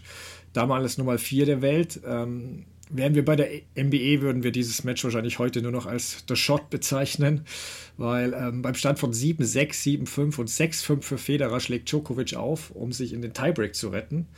Ja, und wir wissen ja alle, was gegen den Serben passieren kann, wenn du ihm die Tür auch nur einen Spalt aufmachst. Und Djokovic spielt hier eine, eine Stopp-Lob-Kombo. Federer rennt zurück und versucht halt noch einmal, was gegen Safin vor vielen Jahren beim Matchball schiefgegangen war, einen Tweener. Nur diesmal spielt Federer den Ball nicht nur irgendwie durch die Beine zurück. Djokovic wartet ja am Netz und hätte den wegvolieren können. Nein, Federer spielt den Tweener als wirklich perfekten Passierball, der schneller aussieht als viele Grundschläge. Äh, der Ball ist noch nicht mal ein zweites Mal aufgehüpft, als Federer schon in die Luft springt und seine Begeisterung rausschreit.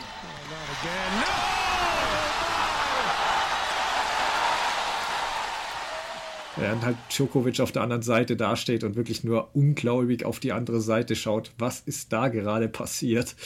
Ähm, und später wäre es jetzt nicht mehr so gewesen, aber in dem Moment, du siehst es in Djokovic Augen, in dem Moment hat Federer Djokovic besiegt. Er kann danach auch nur noch so ein harmloser Aufschlag in Federers Vorhand, den der halt mit dem Return, wenn er abschließt. Ähm, Federer besiegt Djokovic damit zum dritten Mal in Folge bei den US Open. Und er sagte damals auch danach direkt, dass der Tweener der beste Schlag seiner Karriere gewesen wäre. Damals habe ich ihm allein schon angesichts der Drucksituation und des Rahmens, ich meine, wir reden hier von einem US Open Halbfinale, da habe ich ihm sofort zugestimmt. Heute könnten wir wohl auch noch Australian Open 2017 einwerfen, aber dazu kommen wir ja noch. Ja. Also muss ich auch sagen, ein Ball, der mir, glaube ich, auf Social Media unglaublich äh, oft schon begegnet ist, dieser Tweener, werdet ihr zu Hause sicherlich auch schon mal gesehen haben. Das war einfach eine richtige Rakete, eine Fackel, muss man eigentlich sagen. Ähm, das heißt also, das war ja das Halbfinale, wir sind jetzt im Finale und in dem ist Federer eigentlich klarer Favorit. Ähm, vor allem auch, weil Nadal im Halbfinale rausgeht. Äh, die heftigste Abreibung seiner bisherigen Grand Slam-Karriere, müssen wir ganz klar sagen. 6-2, 6-2, 6-2 gewinnt Juan Martin del Potro gegen Rafael Nadal. Also unfassbar äh, vom Platz geschossen. Allerdings Nadal auch mit einer Bauchmuskelverletzung hat damit gekämpft, ist nicht bei 100 Prozent. Deswegen ist dieser Sieg von der damaligen Nummer 6 der Welt, äh, Juan Martin del Potro, vielleicht auch ein bisschen unterschätzt, weil man eben gesagt hat, naja, Nadal war nicht bei 100 Prozent. Aber gut, wir sind dann also im Finale. Ähm, Head-to-Head-Bilanz zwischen den beiden äh, 6 zu 0 für Federer, deswegen klarer Favorit. Ähm, bei den French Open ist es knapp gewesen, okay, aber es sind natürlich auch andere Bedingungen. Ähm, Hartplatz, Australian Open, Anfang des Jahres hatte Federer gegen Del Potro ganz deutlich gewonnen, gegen den Turm von Tandil, wie er ja auch genannt wird, 6-3, 6-0, 6-0. Äh, also es war eine ganz klare ähm, Angelegenheit. Insofern hat es eigentlich äh, keinen verwundert, als sich Federer im US Open Finale wirklich ohne Probleme den ersten Satz holt und wenig später im zweiten Satz bei 5-4 zum Satzgewinn servieren darf. Aber ich würde sagen, hier übernimmst du mal wieder, Stefan, denn auch dieses Match hast du dir nochmal genauer angeschaut, ne? Ja, genau. Und ich muss zugeben, normal schaue ich alte Federer-Partien vor allem auch wegen dessen Brillanz an, aber hier habe ich auch gezielt nach den teils atemberaubenden Vorhandpeitschen von Del Potro gesucht. Äh, unter den raunenden Zuschauern muss Federer ja wirklich in dem Match teilweise Torwart spielen und auf eine Seite spekulieren, wenn, wenn Del Potro da durchgeladen hat. Also er lernt da Teile des Courts kennen, die er, glaube ich, so zuvor noch nie gesehen hatte. Ähm, und wenn wir zum erwähnten Aufschlagspiel kommen, wo du, was du sagst, wo Federer zum, zum Satzgewinn aufschlägt, ähm, Del Potro legt halt da die Nervosität richtig ab, schafft mit zwei Wahnsinnsvorhänden das Break und Federer gibt den Satz noch ab. Aber also dann wirklich auch trotz Break-Rückstand den dritten Satz äh, wieder für sich entscheidet, äh, dachte, glaube ich, nicht nur ich, äh, okay, Rogers stabileres Spiel und größere Erfahrung wird sich schon durchsetzen. Was in dem Endspiel aber schon auffällig ist, ist, ist dass Federer ein bisschen angekratzt wirkt. Also zum Stuhlschiedsrichter sagt er später, ähm, sag mir nicht, ich soll ruhig sein. Wenn ich reden will, rede ich, okay. Es interessiert mich in Scheiß, was er sagt. Also das ist schon ungewöhnlich für Federer. Ich konnte seinen Ärger verstehen, weil der Potros Challenge einfach sehr spät gekommen war. Aber die Art und Weise, da war ungewöhnlich und da drang auch so ein bisschen Frustration über das Match durch, wie das verlaufen war. Federer patzt dann auch im Tiebreak des vierten Satzes, ähm, muss wieder in den fünften gehen. Und ja, also was sich festhalten lässt schon mal 2009, also das Jahr der, der dramatischen Grand Slam Endspiele. Ähm, bei allen, also es war das dritte Mal, dass es in den fünften Satz ging bei den, bei den Finals. Die Finalgegner haben sich immer geändert. Es gab nur einen gemeinsamen Nenner, der hieß Roger Federer. Ähm, wie bereits bei den Australian Open 2009 ist Federer im fünften Satz aber ja, ihm fehlt ein bisschen Luft gefühlt, die Luft ein bisschen raus und ein, ein entfesselt aufspielender Del Potro überpowert ihn, teils auch mit dessen unfassbarer Vorhand eben. Also deswegen gewinnt wie schon Nadal zu Beginn des Jahres auch Del Potro den fünften Satz mit 6 zu 2 gegen Federer. Der hatte zweifellos seine Chancen und äh, wieder hat er mal nur 5 von 22 Breakballen genutzt, aber nach der Partie äh, sagt Federer auch fair, der beste Spieler des Turniers hat gewonnen und ich war mir damals, wie vermutlich viele, auch sicher, dass Del Potro noch viele Grand Slam-Titel mehr gewinnen würde. Ja, zum Glück würde ich sagen, kannten wir dessen Verletzungsdrama da, damals noch nicht, weil das war natürlich schon ähm, schlimm, was, wie, wie dessen Karriere dadurch äh, ausgebremst wurde. Ja, und wir haben es wahrscheinlich auch alle noch vor Augen, wie er dann kürzlich, ist ja gar nicht so lange her, dann auch noch die Tränen in den Augen hatte, als er dann seine Karriere beendet hat. Also Juan Martin del Potro, auch ein großartiger Spieler gewesen, durfte ich auch mal live erleben in Wimbledon. Das war schon ziemlich cool. Wir sind also jetzt nach den US Open in diesem Jahr, ähm, müssen noch einmal kurz über Basel sprechen. Da gab es noch eine Finalniederlage gegen Djokovic. Danach die Tour Finals, wie sie zu dem Zeitpunkt dann äh, hießen, Halbfinale Endstation für Federer aber trotzdem, obwohl das dann nach hinten raus nicht so erfolgreich gelaufen ist, hat er es geschafft, zum fünften Mal ähm, eine Saison als Nummer eins abzuschließen. Und äh, ja, ich würde sagen, damals hat man noch nicht unbedingt geahnt, dass es tatsächlich das letzte Jahr sein sollte, weil ähm, ja, wenn einem das da jemand erzählt hätte, hätte man wahrscheinlich gedacht, ja, da kommen bestimmt noch so zwei, drei Jahre, aber kam dann letztendlich anders. Aber bei den Australian Open 2010 wirkte Federer wirklich dominanter denn je, was auch tatsächlich ein bisschen überraschend gewesen ist. Er musste auch gegen Davidenko, gegen den hatte er Mühe und Davidenko hatte ihn vorher bei den ATP Finals und in Doha geschlagen. Aber jetzt hier bei den Australian Open, klar mit Mühe, aber letztendlich gewinnt er. Den Rest fegt er so vom Court. Joe Wilfried Zonga gewinnt nur im Halbfinale nur sieben Spiele bei den Australian Open. Und Federer steht damit zum achten Mal in Folge in einem Grand Slam-Finale. Eine unglaubliche Bilanz. Da steht dann Andy Murray.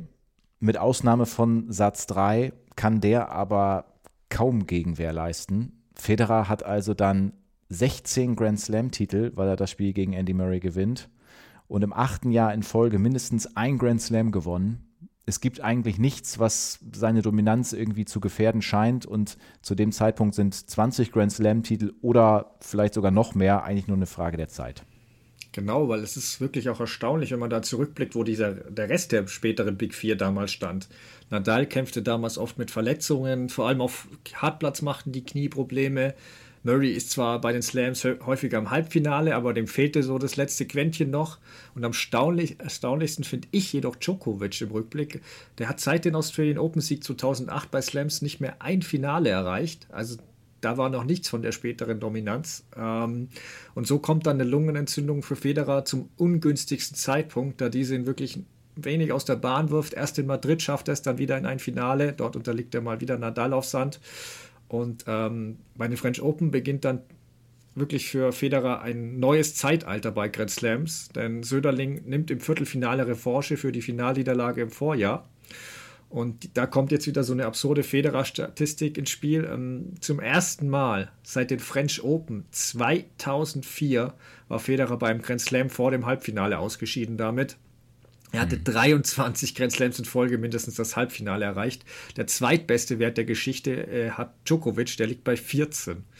Und ähm, Federer hatte auch in fünf Jahren in Folge bei Grand Slams immer mindestens das Halbfinale erreicht. Das habe ich aus Interesse auch mal bei den anderen Big Four Mitglied, Big Four Mitgliedern nachgeschaut.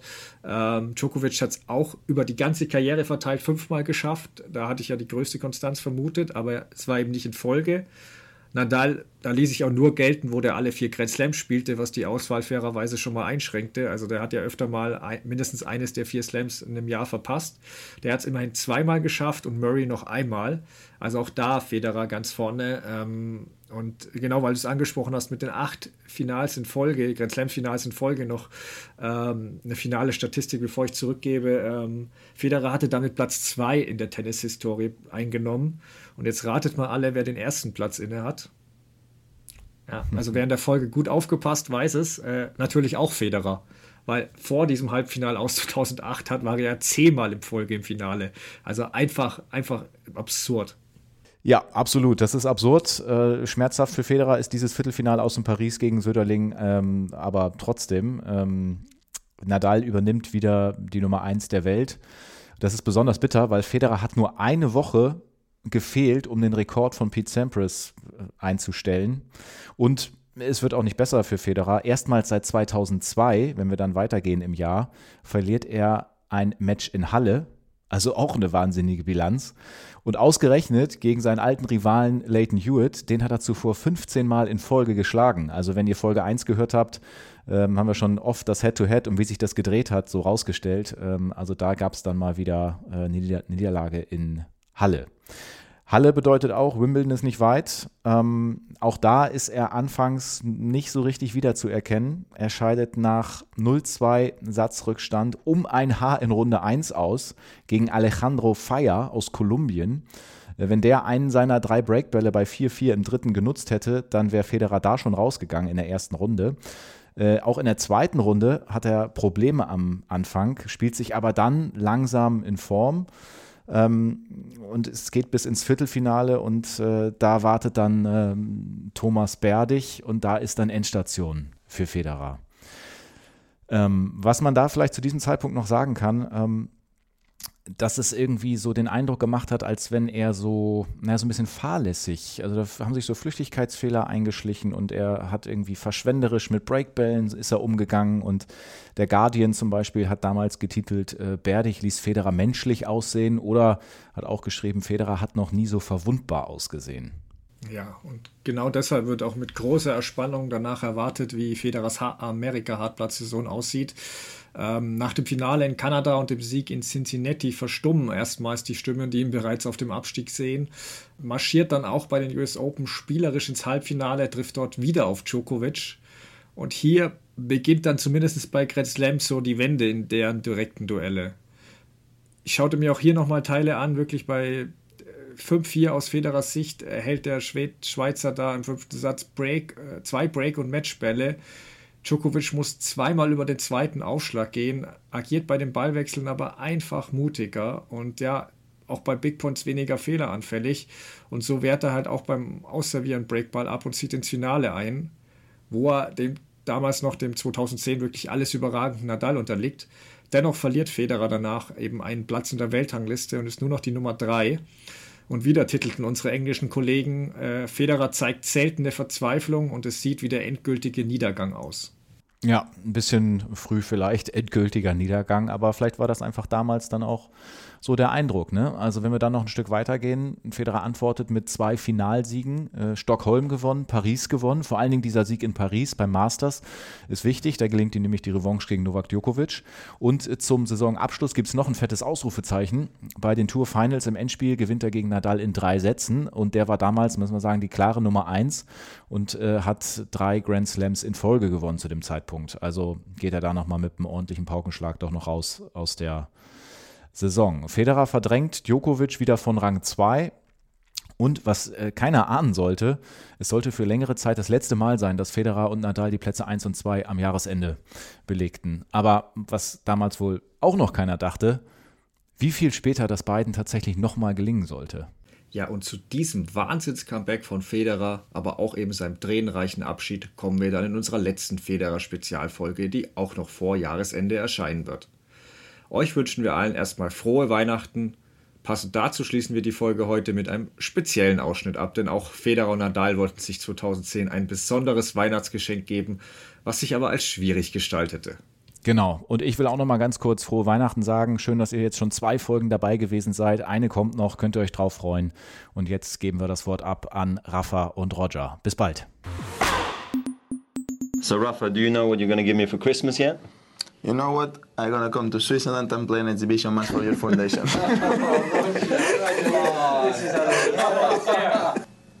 so Rafa, do you? he looks at me. Oh god. Okay, here we go. So Rafa, okay. So Rafa.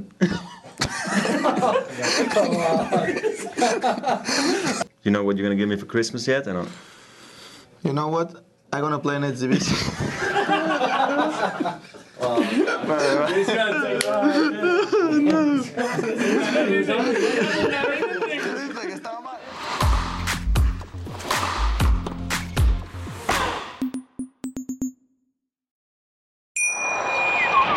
Wie viele Kaffees waren es heute schon? Kaffee spielt im Leben vieler eine sehr große Rolle. Und das nicht nur zu Hause oder im Café, sondern auch am Arbeitsplatz. Dafür gibt es Lavazza Professional. Kaffee am Arbeitsplatz, der genauso lecker schmeckt wie in eurem Lieblingscafé. Die perfekte Kaffeelösung für jede Art von Unternehmen. Klein, mittel, groß. Ihr habt auf jeden Fall einen Kaffee, der schmeckt. Die richtige Motivation für eure Arbeitstage. Alle Infos zu Lavazza Professional findet ihr auf lavazzapro.de mit allen Kaffeelösungen für euer Büro.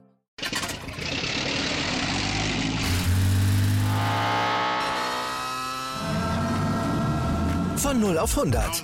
Aral feiert 100 Jahre mit über 100.000 Gewinnen. Zum Beispiel ein Jahr frei tanken. Jetzt ein Dankeschön, rubbellos zu jedem Einkauf. Alle Infos auf aral.de. Aral, alles super.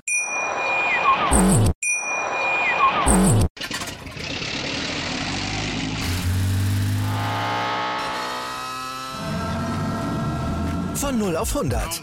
Aral feiert 100 Jahre mit über 100.000 Gewinnen. Zum Beispiel ein Jahr frei tanken. Jetzt ein Dankeschön, rubbellos zu jedem Einkauf. Alle Infos auf aral.de. Aral, alles super. Ich habe mich natürlich schockverliebt, weil die war wirklich ganz, ganz klein. So begann die Mensch-Hund-Beziehung zwischen Christina und Tierschutzhund Frieda. Und wie es danach, nach dem ersten Moment der Verliebtheit, so weiterging und welche Klippen es danach zu umschiffen galt, das hört ihr in der neuen Ausgabe von Iswas Dog, dem Podcast für harmonische Mensch-Hund-Beziehungen. Iswas Dog? Mit Malte Asmus. Überall, wo es Podcasts gibt.